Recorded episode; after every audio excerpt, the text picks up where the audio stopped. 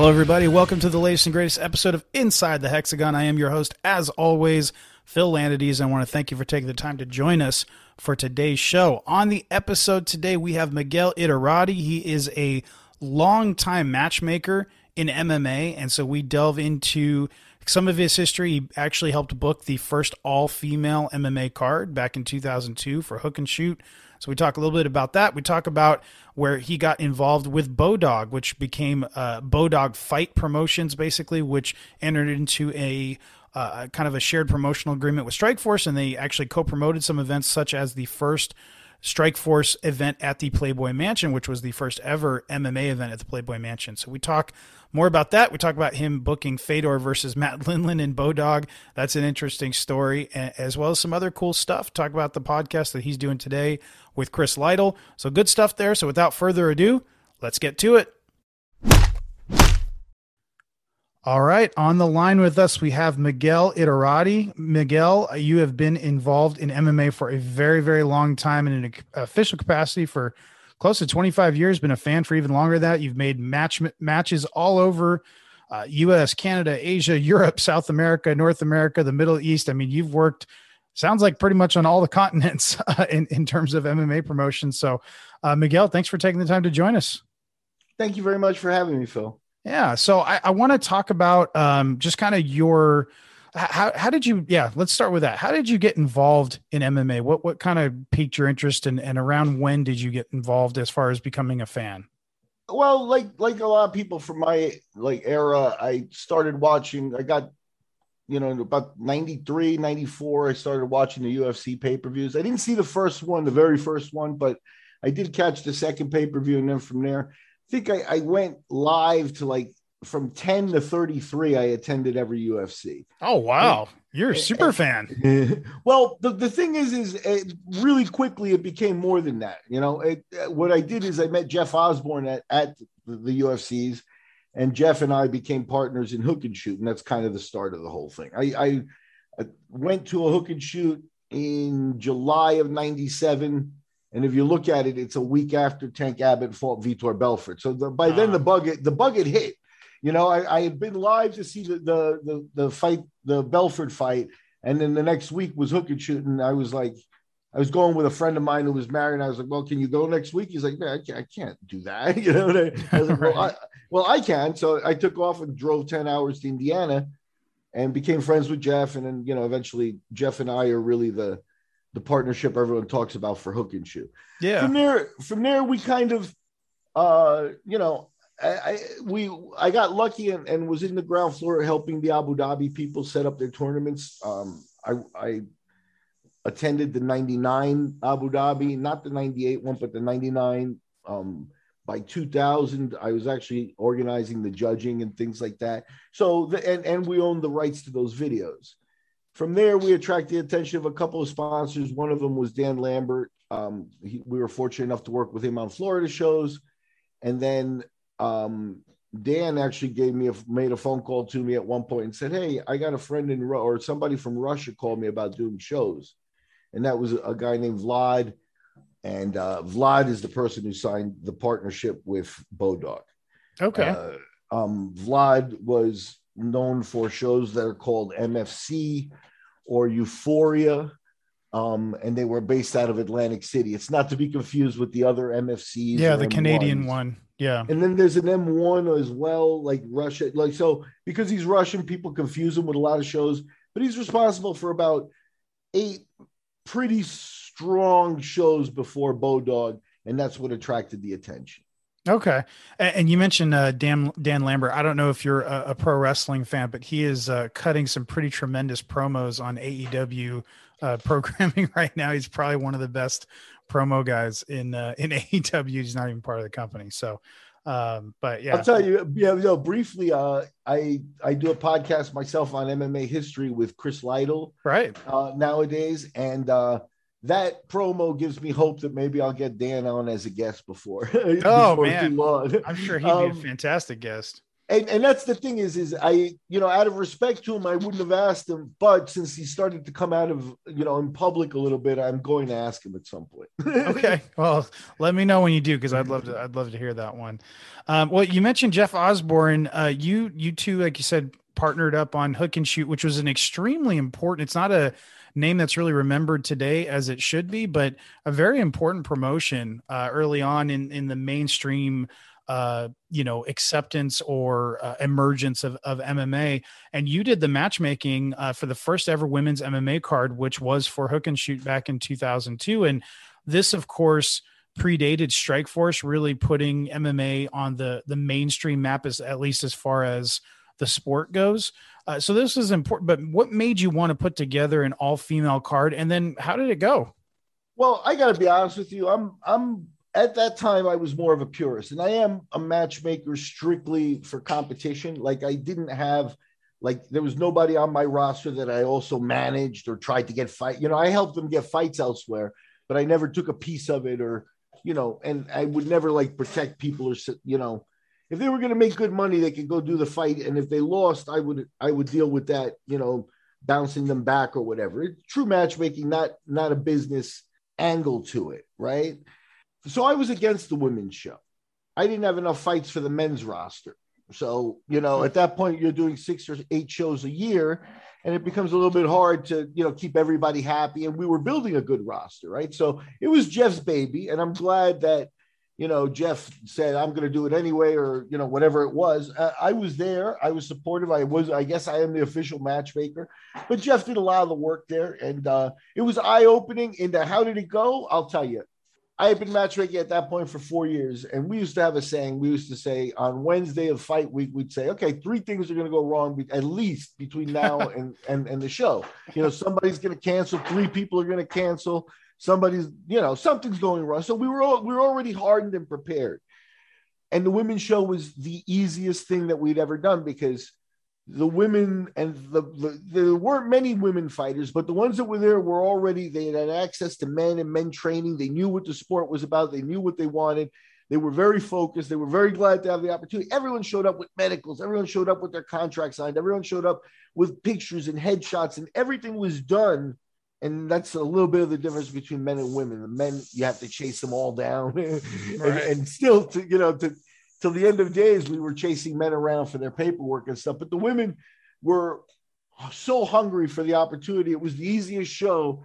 And after that, and and great fights. So with that combination, then I could no longer, you know, just say, "Hey, I don't have enough fights. We just got to work them in." And ever since then, we started, you know, pretty consistently putting women's fights on all our cards. Okay, all right. Well, that's. I mean, and like I said, it was ended up being essentially a precursor for what we would see a few years later. And I think in a lot of, I mean, I don't want to say that's, oh, there's a direct cor- correlation necessarily, but I mean, obviously you needed those types of events to give fi- uh, female fighters the opportunity to get the experience they needed to get to the point where they could be in front of larger and larger crowds. So uh, definitely an important moment in women's MMA history for sure. Uh, but let's let's shift a little bit. Let's talk about Bodog because as as you know, this podcast is about Strikeforce. There was a partnership between Bodog and Strikeforce, but going back a little bit, um, tell us a little bit about how you got involved with the promotion and kind of what the vision for the organization was. It was pretty chaotic, to be honest. um, you know, the, the, bottom line is, is Vlad is, you know, with Dan Lambert, you know, and Jeff, and and even the sheiks from Abu Dhabi, the the sponsors, so to speak, of the shows, always had a passion for the sport they they like the sport as well. Even the Sheik is, you know, it's not really about money for him. He does like the sport. He rolls and does things like that. Lambert is a black belt by now. He was a brown belt when I knew him. Vlad wasn't that. Vlad was a businessman, and Vlad liked the ostentatious nature of things. Um, you know, doing things the Russian way and things. uh, so it, it made it very interesting there. But it was Vlad that it, uh, attracted the the combination with Bodog in trying to take it big and, and uh, Bodog was, as I understand it, Calvin, the owner, was kind of into fights and he liked fights, and you know he was making money by his online casino by the boatload. So he dedicated a bunch of money to his entertainment end, which was part of what I consider is the confusion of Bodog is is Bodog Fight was under Bodog Entertainment, and Bodog Entertainment also involved like a whole music section, Hmm. and uh, you know all so like all the losses and things that are applied there. I'm told like you hear like oh they spent X amount of money or whatever. A lot of that went also on music. They had at the same time our show was on TV they were on TV with a show Battle of the Bands, and they were traveling bands around and spending money like that. So that was all going on under Bodog Entertainment, and and we were under their Bodog Fight. So yeah, it was chaotic because there were times where, you know, uh, the executives were on the music side, and I was really the only fight person, and you know that causes a little bit of stress because I like to do things my way, and uh, and it's it's hard to accept you know, being told, you know, doing things from by other people who don't know anything about the fight game, you know. Yeah, which has always been whether it's MMA or pro wrestling or whatever that you have people outside the sport that think they can make some money on it and then they try to come in and do it their way and it usually doesn't work. See Elite XC, see Yeah, yeah. you know, a see, bunch see, a million people. of us. So the problem, the problem with Bodog, for example, was first. I, I, I sincerely believe Calvin liked the fights. Like he liked, like he would have continued doing it probably as a sponsor if it could have been something that you know wasn't always running in the red. But the executives under them, you know, were not fight people, and I think that that makes a difference. You know, putting bans on MMA shows never works, and you, when you can't even suggest to them that you know we don't do that because they're like, no, you can't talk to the execs about that. They, they want the band so bad. So you know, little things like that. You know, you start to see there's going to be some long term trouble with Bodog, but Yeah. it was flashy, and I I think if you look at the roster. That uh, at, at least in terms of the roster, the roster was getting ready to compete at a higher level, and Oh. we, I, and I think we attracted the UFC's attention. Like they're very, like we were like having fun and getting bigger and doing it that way. But the UFC was like, no, no, no, this is a business, and and they were very cutthroat, and we weren't ready for that. We weren't ready for that. That jump, we were bigger than we could handle in terms of protecting ourselves, getting pay per view time, and things like that. So, like I said, it was a little chaotic. Yeah, and that's a good segue when you talk about the the fighters because the list of really good fighters that and as I say these names, not all I mean some of them were very earlier in their career and they weren't who they would become, but just the fact that you were booking these this level of fighters whether they're already established or not, you know, really shows the eye for talent, the uh, I guess the purity in the matchmaking as you, as you put it. Um, there were it wasn't pride style uh, matchmaking. You know, you didn't see you know giants fighting uh, you know little people. Basically, I mean, it, it was very obviously Vlad, very. Don't, don't don't get it wrong. Vlad made me do some of that. Yeah, I mean, I, there's like as I kind of look through the events because there's not a ton of Bodog fight events, but as as I scanned through them last night, there were a few that made me go, hmm, like Fedor versus Matt Lindland is a, a bit of a mismatch.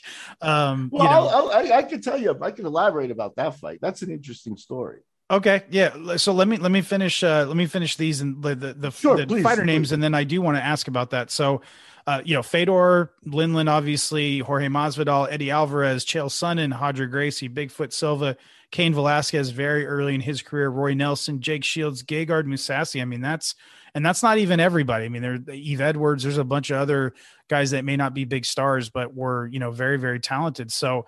Uh, you know, obviously, you, Yeah. you you clearly had an eye for talent. So, Mike Brown, Shayna Mike Brown. Baszler. yeah, I mean, uh, yeah, WWE. Yeah, yeah. She's done better in WWE than she did in Mhm. MMA. But uh, but yeah, it, it just obviously great group of fighters. So first, I just want to ask, kind of, what was your strategy behind putting that roster together? And then, yeah, I would love to hear a, a cool story about Fedor versus Lindland. That roster been together, put together over a few years, you know, many years, really. Right. The- That was that, and to be clear, that was not all on the roster at the same time. That was from the beginning of Bodog fight to the end of fight. These are the fighters that stepped into the cage. So not, yeah, I don't, I don't want to mislead the listeners and think, oh, that's everybody that was there at the same time because obviously, Well, a lot of those were compete with, with like we carried like at, at at at Bodog we did an event in Costa Rica that was 36 fights. It was 12 fights Friday, 12 fights Saturday, 12 fights Sunday. It took the UFC years to, to equal that. They did. They did three fights in a row. And I think it may have been because you know, I kind of said, Hey, I've done a couple of things the UFC never did, like book Fedor and fight, you know, do three fight nights in a row. Um, but anyway, so the point is, is that's 70 something fighters. That's so that's, I mean, that's a roster. That's 70 something fighters. That wasn't our whole roster that at that time. We probably had 150 fighters under contract. So it took a, a long time to get there, and it, you do pick and choose. I, I, I'm proud of the people that you you named because I do think if you look at it, it wasn't just like, hey, you know, he happened to do a drive by. It's like I booked Masvidal 20 times. You know, I booked I booked Chael at least six or seven times. You know, I I I think the guys that we picked out for talent, you know, we carried, and that's what I was trying to do. I think that the people that you know, were there. We were trying to build a very competitive league. So Gegard Mousasi came in, um, impressed. I don't think I was able to get him back, but you had to deal with the same people that I dealt with with Fedor. So, right, right. you know, I, I think if I if we had stayed there, Mousasi would have been with us for a while. But but uh, when I left, uh, I think the strategy changed at Bodog and at Strikeforce, and it became more Bodog sponsoring them with like you know right. uh, branding and things like that, right, and not right. becoming involved in matchmaking. So, right. um, as far as Fedor is concerned, the original phone call I had uh, it was with Randy Couture. It was supposed to be Couture and Fedor, and I actually had gotten a blessing to offer Couture three million dollars for that fight. Wow! And I got that far with it, and but Couture he he said he would have loved to do it. He said he would have like to have gotten a hold of me or heard from me earlier because he had just re-signed with the UFC. Uh, and I assume that was during his uh, he was in legal legal limbo with the UFC. Yes, and, and when he and when he came back on that run that he came back, he that was like a seven fight deal he signed. That's the deal he signed. Ah, okay. So so I was I was late. um but in that phone conversation, he says, "But I have somebody who'll do the fight for you," and he handed me the phone to Lindland. One, one of his team, one of his Team Quest brothers. Yeah, so it, it, it, makes sense there. At the time, Lindland, you could argue like Couture and Fedor is two top five guys, right? Oh yeah, for sure. I That's think, a dream I, fight. I think at the time you could argue that Lindland was top twenty-five, maybe. You know, so I don't think it, it, it was you know the worst of fights. And the the the, the fact is is Lindland is such a competitor. He talked me into it. He did oh, he did I'm sure really I'm sure. really want that fight. And I think he wanted it beyond the money. He made good money but I think he also is the type of competitor that wanted that. I think Team Quest you know Chael Dan Henderson I think they saw Fedor as, as like a challenge amongst themselves. So I think Lindland uh, made for about the most interesting fight. The backup, the second guy on that plan was Monson, and okay. the third and the third guy was Roy Nelson. Okay. Um, so uh, that's the way it worked out, and we went with Lindland. Um, you know, I, I Fedor sort of thought it was going to be an easy fight, and somewhere along the line, I got a call from them and they said, you know, Lindland's no easy fight. And I was like, well, thank you know, he's thank a middle, you. he's a middle, he's a middleweight, you know. Yeah. What more, what more you want me to give you? yeah, I mean, um, my my my issue with is not necessarily it's not the skill level because I, I respect Lindland as a fighter for sure. I mean, he was definitely a challenger, but as you just said, he was a middleweight, you know. So fighting a, a middle, fighting a heavy is just it doesn't matter the skill level. That's just going to be a really, really difficult fight. And when he told me he, he walks around at two ten at the time to okay. cut to 185. So and, and, Fedor was not a huge heavyweight, so I, right. it makes it a little easier. But I mean, you're talking about the greatest heavyweight, and I'm not trying to. I, yeah, no, I'm not trying know. to take shots at you. I'm just saying that it, just on paper, it's not a competitive fight just from a weight perspective.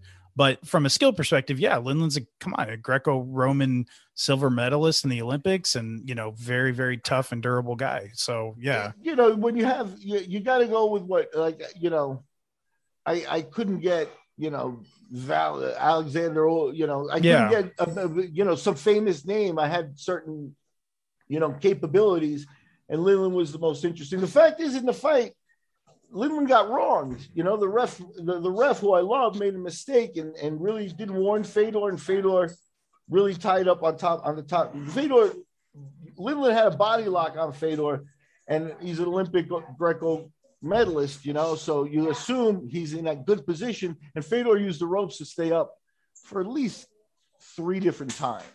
Hmm. And then and then he orchestrated the takedown like he wanted because you know he's Fedor. He's not bad at takedowns, so he got Lindland. But Lindland bloodied him in the first punch. Fedor backs off, checks his hand, checks his forehead with his hand, looks at it because he's bleeding. And then he, he's caught in an upper body lock with Lindland clinched up, right, uh, uh you know, uh, up with his arms. He should have been taken down and the ref made a mistake and didn't warn Fedor for or, or say anything. He just warned him, warned him, didn't break him up, didn't do anything, and then Fedor got the takedown on Lindland. Hmm. So it was an interesting fight, but I heard a lot about it from Matt and his manager and his lawyer. so um, yeah, that's probably the biggest fight we did too. Okay.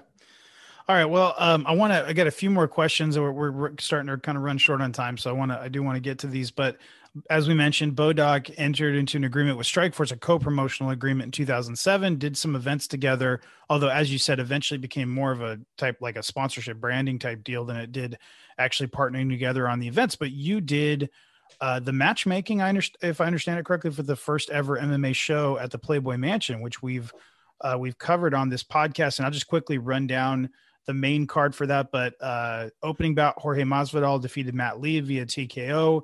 Uh, Billy Evangelista defeated, defeated Clint Coronel via split decision, in which was a very entertaining fight. Josh Thomson defeat, defeated Adam Lynn uh, pretty quickly, and if I remember right, Lynn tested positive for cocaine after the fight. Uh, Joe Riggs defeated Eugene Jackson in what was a, a pretty, pretty, pretty tough fight. And uh, I talked to I interviewed Riggs on this podcast afterwards. And he talked about how it was difficult to beat up Eugene in front of his boys um, since they were in the front row, I believe. uh, Gilbert Melendez defeated Tetsuji, Tetsuji Kato uh, via unanimous decision in the main event. Bobby Southworth defeated Bill Mahood via verbal submission. Mahood had hurt his ribs uh, pretty quickly in the fight, and and that was the end of that. And I believe Mahood also tested positive after. Uh, I think he blew blew positive afterwards. But you know, an entertaining card. There was some some some really good fights on that card. It's an interesting atmosphere at the Playboy Mansion. They ended up doing one more show there. But uh, what do you remember about the event? Anything uh, anything interesting or noteworthy jump out in your mind from the event? Well, wasn't Trevor Prangley on that card? He was on the second one. He was not on this one.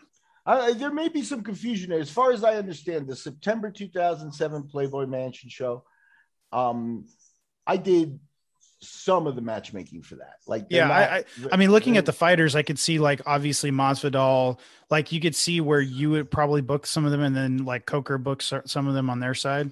Yeah, yeah. That, uh, uh, however, however that deal worked out, or or or wherever the other matches came from, you know, we all went through the commission and stuff. But I, I only matchmade. That's why I'm pretty sure they may have a mix up there because I'm pretty sure Trevor was there because that was my last show with Bodog. After that, they stopped. You know, we had been to Russia, we had been to Costa Rica, we had done a big uh, TV shoot in Vancouver as well, uh, kind of as a home base place. Um, and that was the end of that part of the Bodog stuff. Yeah. So let me, I, I, quickly looked this up. So Prangley was actually in the main event of the second one. It was September 20th, 2008. He defeated uh, Anthony Ruiz in a unanimous decision, which was a rematch um, I don't know. Uh, you may or may not remember there was, I think it was like the second or third Strikeforce event where Ruiz got caught in an armbar and the ref stopped it because he looked to be in a bad position and he was really upset. And so they did a, they did a rematch, but yeah, the, so Strikeforce at the Mansion 2 was September 20, 2008. That was Prangley and Ruiz in the main event. Mitsuhiro Ishida versus Justin Wilcox. Terry Martin defeated Corey Devella. Josh Thomson beat Ash Bowman, and Kazuo Misaki defeated Joe Riggs. So they did September 2007 and then September 2008. Okay. Yeah. The, by a, that 2008 fight shows is all Strikeforce. That, that okay. that's not that was not me.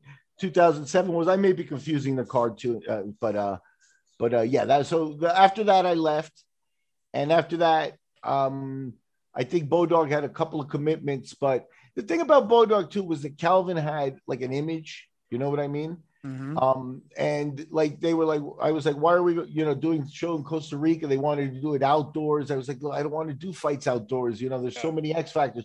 It turned out to work out very well. We had three beautiful days, and and it it none of the fighters had problems with the outdoors, so it was okay. But it was like little things like that. They wanted to be ostentatious on the TV show, if you remember it with models and you know all the kinds of stuff that they were trying to do. And then you know we're at the Playboy Mansion, which seems fine. And then after that, you, we were back in Evansville, Indiana, and that to me, I I mean I've done 40 shows in Evansville, Indiana. That's fine if you got to go back to your roots, but it didn't seem like it was going to go along with Bodog because it just isn't a match. You know what I mean? Yeah. So that that was my feeling on it. But I was I was they, they fired me, so it's not like I left.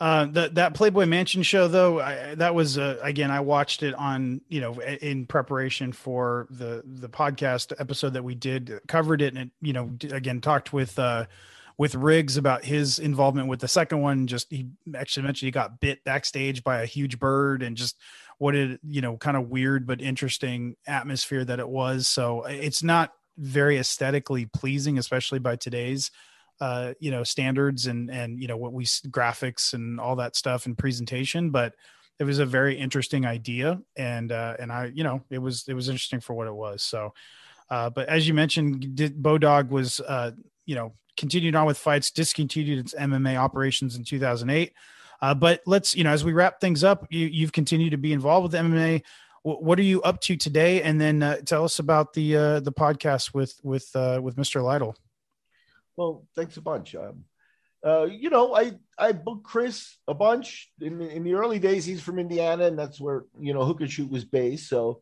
he's known me for a long time. Uh, we actually negotiated while he was with the UFC for him to come to Bodog, and you know, when Bodog didn't last, you know, we he made the right choice for himself, so that was good. Um, but we remained friends, and he wanted to do something for history. He's he's been doing. Uh, like uh, the bare knuckle boxing stuff, mm-hmm. uh, like commentary for bare knuckle boxing, and he's been you know going to the shows again and meeting fighters. And at this point, he's retired, but you know, you stand and you're shooting the shit and you know talking and telling stories and stuff, and that's where he got the idea. He was like, you know, if we don't do something, some of these stories and some of this stuff is going to get forgotten. So he called me and he called uh, a promoter named Mike Davis out of the Midwest that um, we call him the MMA detective, and the three of us are kind of doing a history podcast on the old days. So what's what's the name? What's the, what's the name of the podcast? It's called Lytes Out. Uh, L Y T E S after Chris Lytes Out podcast. It's available on iTunes and YouTube. It's on a free YouTube channel. They're all out there free, so cool. Anyone can go there. It's usually you know we do a bunch of clips and stuff, but the the strong point is you know two or three hour interviews with retired fighters um, just going into their career and the smaller fights and memories and stuff. So it's definitely a good time and it's for the hardcore fans. Okay, cool. Well, if you uh, come across any Strikeforce fighters that uh, you think would want to talk about uh, their career, uh, throw them my way. I'd love to. I'd love to chat with them. We've had, um, you know, Frank Shamrock and Cung Le and Josh uh, Thomson's supposed to be on eventually, but we, Gilbert Melendez, Jake Shields, we've had tons of guys, and we've got some more guys lined up. But I'm always interested to talk to people that have a uh, had some involvement with Strikeforce. So, uh, so sounds like I need to go to you for interviews. I man, I, am happy to connect if uh, if needed. But uh, yeah, let, us do that. But uh, but uh, for, for now, thank you very much for this time because uh, definitely a fun conversation. Thank you. Yeah, for sure. Well, one one more question before you go. I always like to ask what is you know when i talk to a fighter what's your you know what was your favorite fight um you know that you participated in but for you what's the what's your it would it be fedor lindland that's your favorite fight that you made and and if so why hey i gotta I'll, i i prefer to talk about the old aaron riley yves edwards uh okay rivalry man, that that's that a good that's man they had uh, yeah great uh, that's a good call right there because you know, we booked that in the 90s, the first version of that fight, and it was in Texas under Pancrase rules. And that fight, you know, had a couple of things against it. First, in Texas, we're not a promotional powerhouse, so there was not a lot of people there. Um, and then under Pancrase rules, it makes it a little less appealing, especially back then in a no holds barred world where almost anything went. But the guys are, you know, were future, you know, they were mixed martial artists even back then. So that fight holds water and is a spectacular fight that you can still watch. Um, and then we, Aaron took time off, went to train with Matt Human. We took time off to put together the rematch, and the rematch was in Indiana under MMA full, you know, closed fist rules, and that rivalry and that story. It's not like a rivalry where they hate each other. They they love and respect each other, but that rivalry and Jeff is a promoter storytelling and things like that. That was one of our highest moments, and it's it's a story and fighters that could could be watched today and not look like you know Steve Jennum. uh, another another callback there. Nice. All right. Well, Miguel, I appreciate you taking the time to be on Inside the Hexagon. It was great kind of diving into the the history and a little bit more of the backstory of Strikeforce and then just some other parts of, of MMA history. But thanks for taking the time to be on the show. Sure, no problem. And uh, thank you very much for having me and take it easy. Thanks to everyone out there. All right, I want to thank my very special guest, Miguel Iturrate, for taking the time to join us for today's episode. Appreciated all the insight, all the stories that he shared. Got some really cool experiences within the sport of MMA, and I appreciate him taking the time to do that. Make sure that you check out Lytes Out, the podcast. Uh, it sounds like it's really an interesting one, if, especially if you're a hardcore MMA history fan. And if you're listening to this podcast, you probably are. So make sure that you go and check that out. Make sure you're also checking us out on social media. You can find us on Instagram and on Twitter at the Hexagon Pod. And then, of course, as always, you can reach me at phil at inside the hexagon.com. Would love to hear your feedback, would love to hear more from you. Uh, looking ahead, we're going to be covering Strikeforce Diaz versus Cyborg, uh, which is a really, uh, really interesting fight. Nick Diaz defending the Strikeforce Welterweight Championship against Cyborg Santos. Also on that card, Ronaldo Jacare Souza defends the middleweight title against Ruthless Robbie Lawler. Herschel Walker makes his return and makes his final appearance in MMA. And then Roger Gracie takes on Trevor Prangley. So that should be an interesting fight to cover. So I'm looking forward to that. Hope that you are looking forward to it as well. Uh, but with that, we're going to go ahead and ride off into the sunset. Hope that you stay safe and you stay healthy, and we will see you soon.